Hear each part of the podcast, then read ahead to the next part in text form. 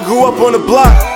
where we ain't have no role models, just hookers, fiends, gangsters, and cops. Granny sent me to private school cause she loved me a lot. That shit was right on the strip. I could look right out the window and see a nigga get hit. See an auntie get served. It was right in my face. I lived in two different worlds. Man, the shit was amazing. Not to mention that I was the only project baby. And on them parent teacher nights, guess whose mom couldn't make it? When I was young, I used to wake up to fights.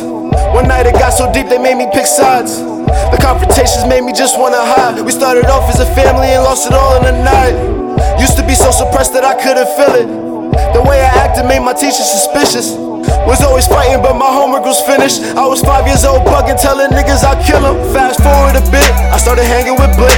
I was down with a gang, we jumped niggas and shit. We had all of the hoes, but we had no common sense. We went to parties with poles and we sold weed to get rich. I started seeing shit different when I was headed to college. I had my head on straight, but all my niggas was wildin'. I seen they did it for the bitches, but I had visions of bigger profits. And that's just kinda surprising, cause I grew up on the block.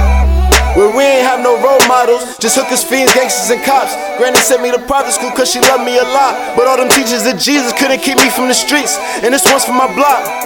Because I wouldn't be me if it wasn't for the shit that I'm not. I thank God for my struggles and I thank God for my mom. It's two times for my hood and zone the gang till I drop.